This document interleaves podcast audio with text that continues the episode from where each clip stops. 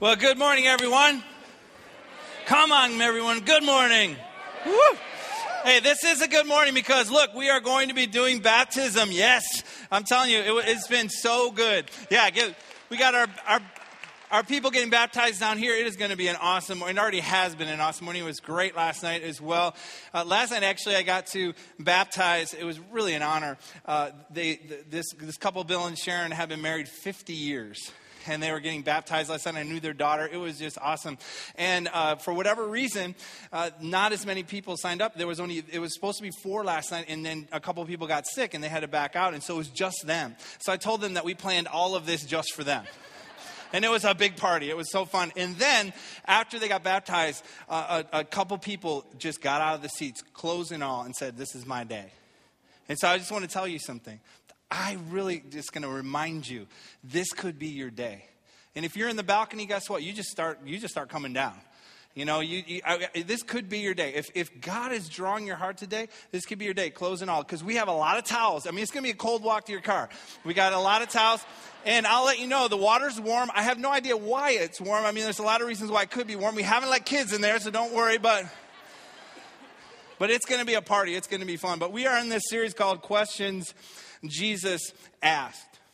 And if you know anything about the teachings of Christ, he used questions many times to get people to start to think.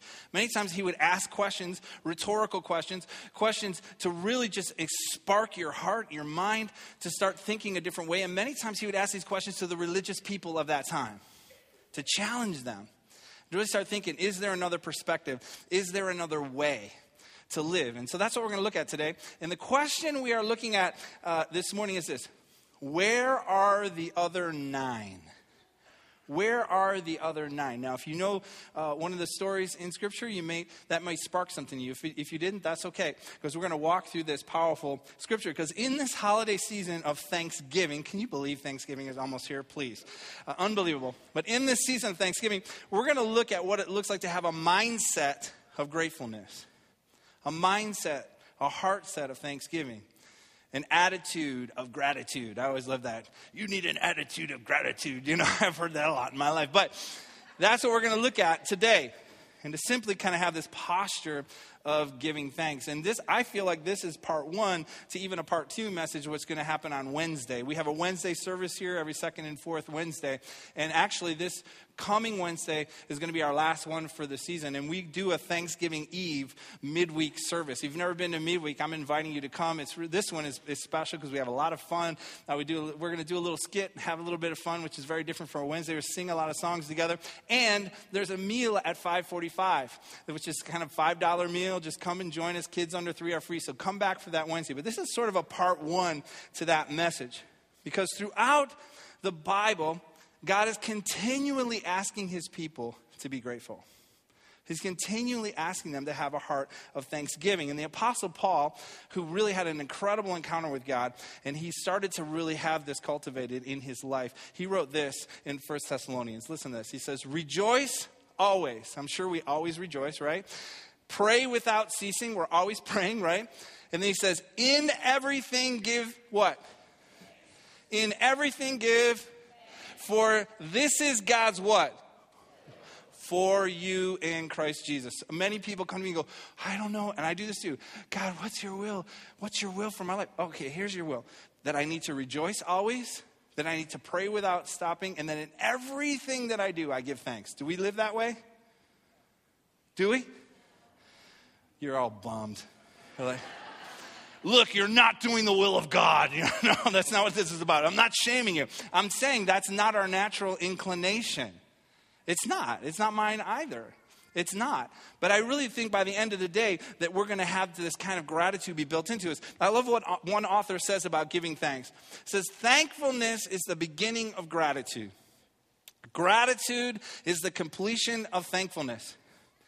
Thankfulness may consist merely of words, but gratitude is shown in acts.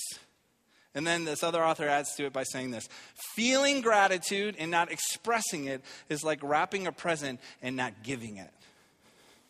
And many times we don't, we don't express it. We don't get, we're going to see that in the story today.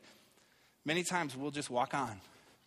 And we actually won't come back and give this kind of heart of thankfulness. And so we know that gratitude is a gift. It is a gift to us, it's a gift to others. And cultivating this heart of thankfulness and gratitude might be the most important choice we make in our daily lives. And I do say choice. I think we can choose to be grateful. And so I think it's an important choice. I also think this I think having gratitude and a heart of gratefulness is one of the most powerful weapons to push back on the cynicism and the bitterness of this world. I really believe that. In fact, when I was, I was struggling pretty deeply uh, with a lot of things, and I had a mentor, Lauren, that walked for years. He's walked me through a lot of stuff. Super wise person. I love his heart because he has this. He, he lives out this kind of this, this gratitude. He lives it out. And one time I went to him, I said, Lauren, how do you do that? You know, he's in his 80s now. How do you do that? And he's like, let me give you, I'll never forget this line. He said, evil or darkness can never enter a grateful heart. He said, evil and, gra- and gratefulness do not, can't coexist. I always love that line, and I've kind of tried to live by that. I think it's so it's powerful. Being gratitude is it, having a heart of gratitude is very powerful. It's a powerful decision we make, and I think I've learned the most about Thanksgiving and gratitude from children. Now, believe me, I've learned other things from children, but I've learned a lot of gratefulness from kids. In fact, when we've traveled, not only uh, children here in our community, but children around the world, and the image that came into my mind uh, when I started thinking about this was this boy. Look at this picture. Uh, this, is, this is a picture of a, of a Nepalese boy. Uh, this is actually not the actual picture, this is one that looks almost identical. When I was in Nepal a few years ago, we traveled for hours. Finally, got into this remote place, and this little boy had a stick just like this one and a little old tire. And I remember us showing up, and he'd look at us and and he'd take this tire, I'm not kidding, and like, and he would run alongside of it. I mean, he'd go so fast. He'd come back and he'd look at us. We're like, yeah, you know, that's awesome. And then Seth, the video director, had his camera and he says, camera, this. And the boy's like, okay. And then he starts the camera and they just start running. And he starts, and he hits in the top of this tire and they just take off and they disappear. They must have went a mile, it seemed like. And there was so much joy in that moment. In fact, I got to experience this yesterday when I was part of the Thanksgiving baskets, which, by the way, when I was standing in the middle of Harrington Elementary School in that gymnasium, looking at this community and looking at our communities coming together, my heart was filled with gratitude for this community. I love this place. I love what God is doing in every campus. Over 2,000 baskets delivered, with Traverse City involved as well, over eight campuses. I, my heart was filled. But here's another reason my heart was filled.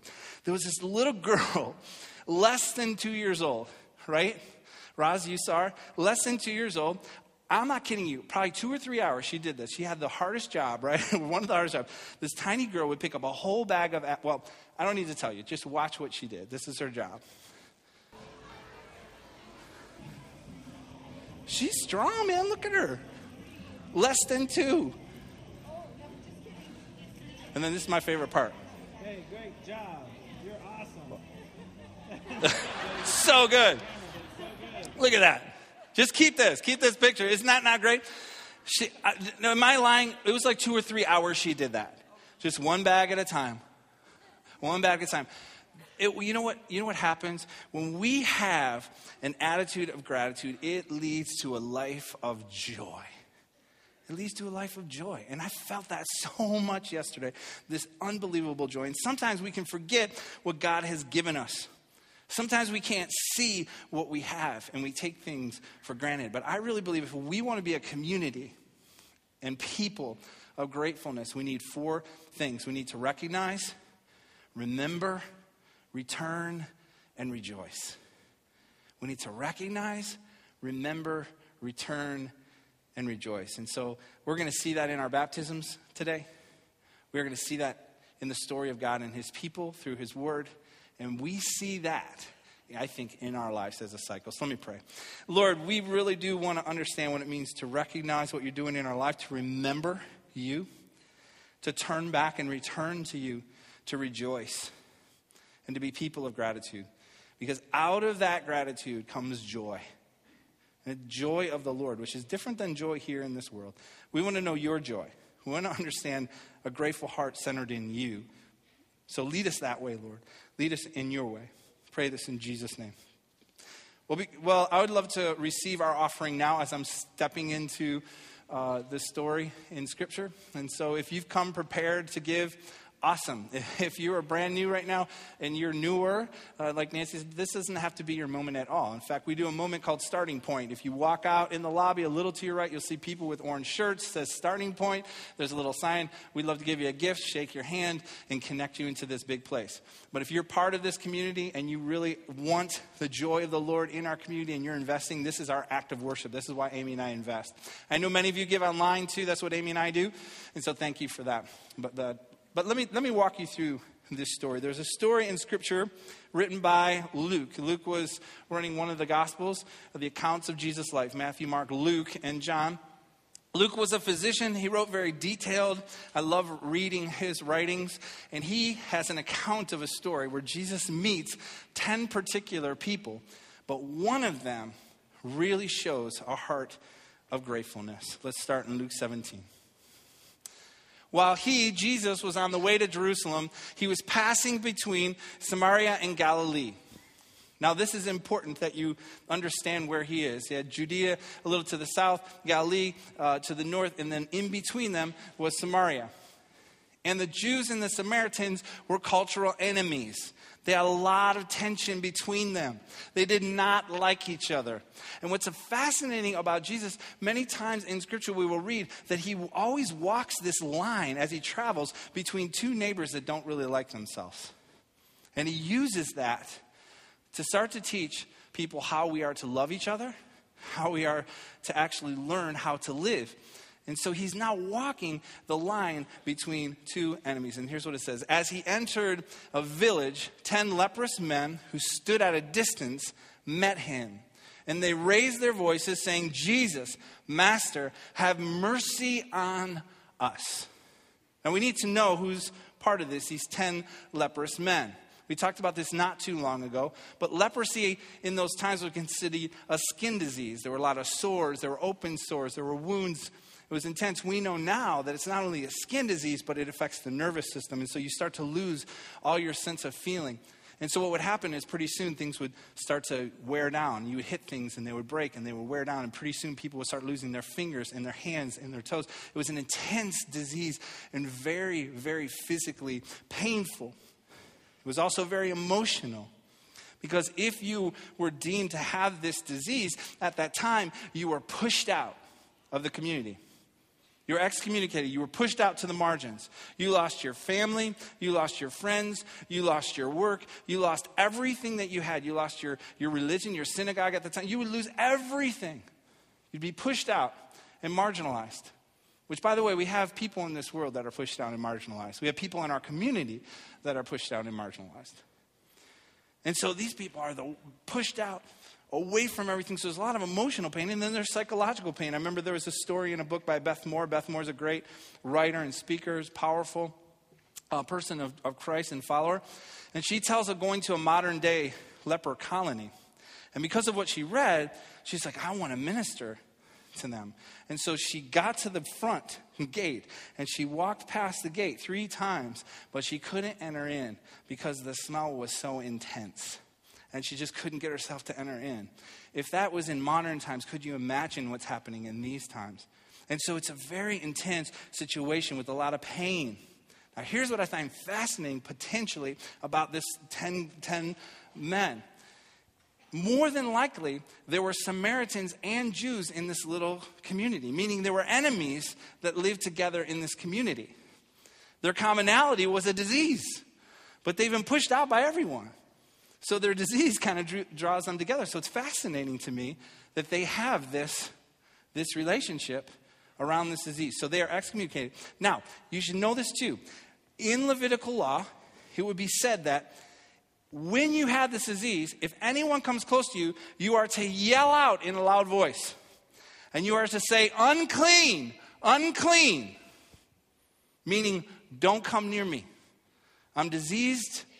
I'm not worthy for you to come near me. You're going to get sick. It was very much, you can imagine how intense that is. And it says in Levitical law that if you were deemed to have this and you were unclean, you would be pushed out into the outside of the camp alone. And so they yell out, Jesus, have mercy on us. And this is Jesus' response. When he saw them, he said to them, Say the word. I'm testing you. There it is. He said, Go and show yourselves to the priests. And as they were going, they were cleansed. I love this part of the story. Because Jesus says, they, they cry out for mercy. He just says, Go. Go where? Go show yourselves to the priests. Why? Because the priests of the time were the only ones that could deem them clean or unclean. So that meant that they were to go and show themselves. Now, nothing's happened yet. God just said, Go and show yourselves to the priest. Go and show yourselves. And as they were going, a great moment. And here, I want to encourage you with that, that phrase, as they were going, because you see it a number of times in Scripture. As they went, as they were going, something happened. I want to encourage everyone in this room that your faith is going to go through a lot of seasons. It's, it, it's a journey, it's a process. Sometimes you have miraculous moments, sometimes you don't. Sometimes you have seasons where nothing happens. What I always am encouraged when I see this is this as they go, meaning this, your faith is going. It's a movement, one step at a time, one step at a time. Don't stop, one step at a time. It's a movement, it's a process. I love what one author says. He says this the sign of a disciple of Christ is the speed of obedience. Meaning, when they hear God, they go. That's the sign of a disciple. Sometimes we think, oh, we got to learn this, we got to do that, we got to do this, and we got to sit here, and we can't quite go. Blah, blah. Yeah, is that true? Go, and what happens? They went. The sign of a disciple of Jesus is the speed of obedience. Now, notice this Jesus didn't say, You're healed, now go. He didn't say that. He didn't heal them and have them go. He just said, Go.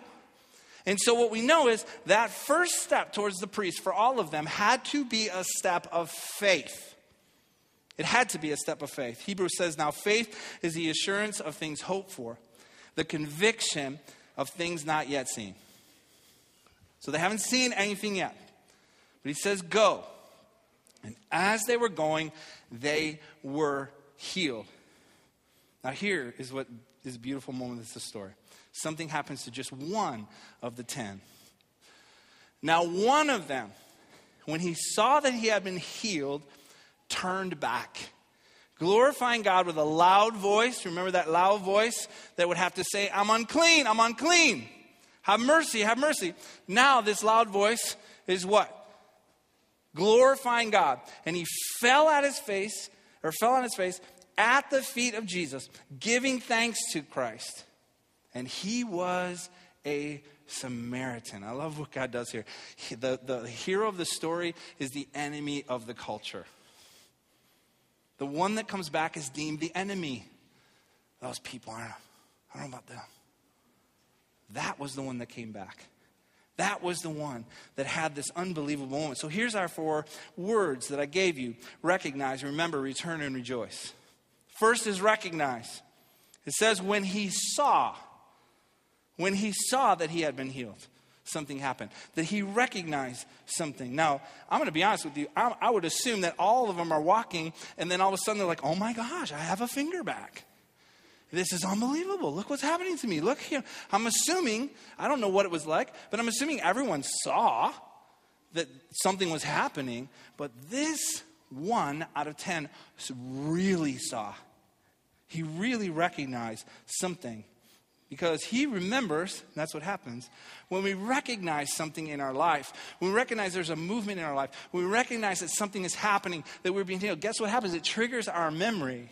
It has to and we recognize something that's happened in my life over and over. Oh, wait, wait, wait, wait, wait, wait, minute. What is it? And I remember.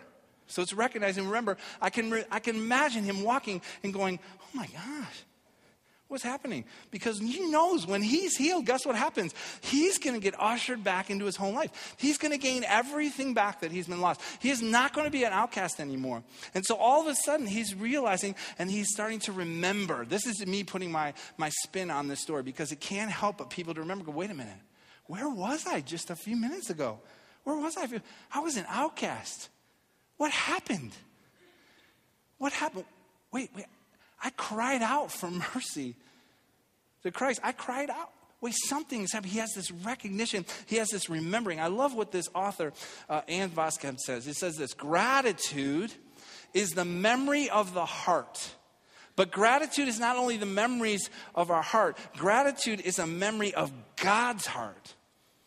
And to thank is to remember God. I absolutely love that. Because in this moment, he's remembering. He's recognizing what God is doing. He's remembering what happened. He remembered who he was and what's happening now. And then he can't help but give thanks. And in this moment, guess what happens? The third word comes in he returns. Of course, he's going to turn back. In some ways, think about what's happening. The only proper response when all of a sudden this disease that has stolen his whole life and caused so much physical, emotional, and psychological damage now is disappearing. He needs to go back to the source of what happened. When I cried out, something happened. When I cried out to Christ, something happened. He's returning. And then this is what I love about the story.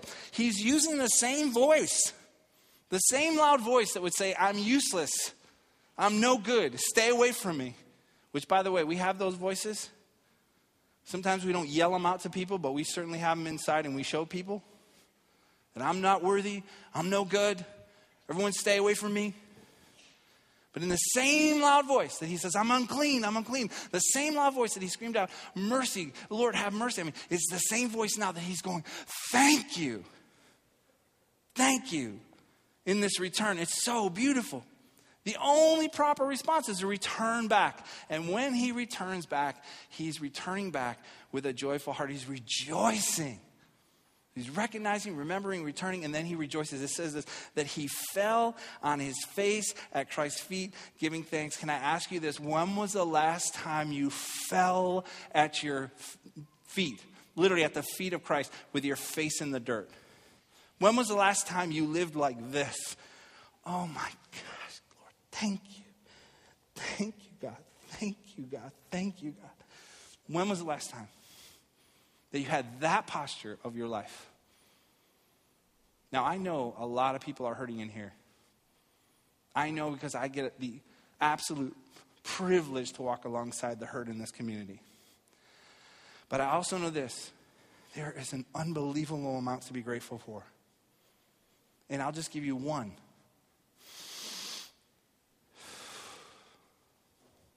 That we even have breath in our bodies. Thank you, Lord. Thank you, Lord. We've all done it hundreds of times. We didn't even think about it. That kind of posture where you've fallen at your feet. Thank you, Lord. Thank you. Now, I'll be honest with you. I get to experience this every day of my life. When I come home from work or I come home from doing something, I experience this. Someone falls at my feet every day. Now, I know you're thinking it's my wife, Amy, and it should be. But it's a little different. This is who falls at my feet every day and, re- and is rejoicing. That's my girl. This is a 100 pound newfie. Her name is Juliet. Now, come on, please. She's amazing. I come in the door. She loses her mind. She runs no matter where she's, she's upstairs, 100 pounds coming at you, like, oh Lord, no. And she just comes at you. Uh, sometimes she just goes sideways in the air. You know, she'll go between my legs. She'll run down, and then she'll turn around, and then, and then, and then run back. Oh no. That's, I'm like, I always say, Amy, take note. This, this is what I'm looking for. You know, this is what every husband deserves. Men, yes? Please. Like, come on, please take note. This is what it's all about. You know, dog spell backwards God. Please follow God. But that kind of rejoicing, that kind of thankfulness, when was the last time we've done that? When was the last time we had that kind of excitement for what God has done in our life? Because here's what I've learned the height of our joy is measured by the depth of our gratitude. Love this line. The height of our joy is measured by the depth of our gratitude. The more deeply we're rooted in gratitude, guess what happens? We become people of joy. And when we're rooted in gratitude towards God, we are rooted in His joy. which is different than the joy of the, of the world. It's rooted in a joy that celebrates everyone, that wants to reach out to everyone. It's a joy that surpasses, it's like he says, his peace surpasses human understanding. It's a joy that has no bound. Boundless joy that's rooted in God. And so Jesus responds to this recognizing, this remembering, this returning, and this rejoicing. And this is what he says Jesus asks, We're not all ten cleansed. Where are the other nine? Where are they? Has no one returned to give praise to God except who? This foreigner. And then he said this, and I don't want you to miss it, and I want you to read it. It says, Rise, your rise and go. Your what? Faith has made you well. Your faith has made you well. That's a tremendous moment. All 10 lepers received physical healing. That's amazing. We can assume that from the story. All 10 of them had physical healing, and all of them will more than likely be deemed clean by the priest. They will be then entered into their old life. They will have everything back. More than likely, their emotional and psychological healing will happen over time, perhaps. But there is only one follower in this. There is only one person in the, out of these 10 that actually has experienced the full healing of Christ. Only one. And it was the one that recognized that God does this, that remembers a life before and after, that looks back and says, oh, yeah. That gratitude wells up and they don't keep it wrapped up and keep it to themselves. They do what? They turn and they go, I'm going back to give thanks to the source of all life, of everything good. James 1:17 says that everything that's perfect comes from the Father of the heavenly lights. Everything that's good in this world. This one person was the only one that received full healing, full spiritual healing. No one else got to experience that. They got to experience healing, but they didn't get to experience full healing. They didn't get that deep seated gratitude. They didn't get that moment where God said, It's your faith in me. And what he's saying is live by that faith because that's the answer to your life. That's what you're looking for. Is your faith rooted in Jesus? And today we get to celebrate baptisms, and that is exactly the story of baptism. That's the story. You're going to hear it, you're going to see it. That there has to be a recognizing, a remembering, a returning back to God, and a rejoicing. We get to rejoice. And then I'm going to add one more thing from the past scripture. And then there is a resurrecting that happens. He says, Rise and go. The old life is gone. You're resurrected into the new life. That's what we're going to witness. Paul writes about this in Romans 6, and I love this particular version of how he explains baptism. Listen to what he says. Go ahead with you. Have that? That's what baptism into the life of Jesus means. When we are lowered into the water, it is like the burial of Jesus. When we are raised up out of the water, it is like the resurrection of Jesus.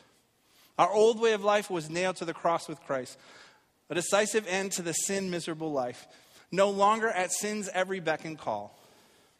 What we believe is this if we get included in Christ's sin conquering death, we also get included in the life saving resurrection. Never again will death have the last word. When Jesus died, he took sin down with him, but alive, he brings God down to us. From now on, think of it this way Sin speaks a dead language that means nothing to you. God speaks your mother tongue. I love that and you hang on every word. You are dead to sin and alive to God. That's what Jesus did.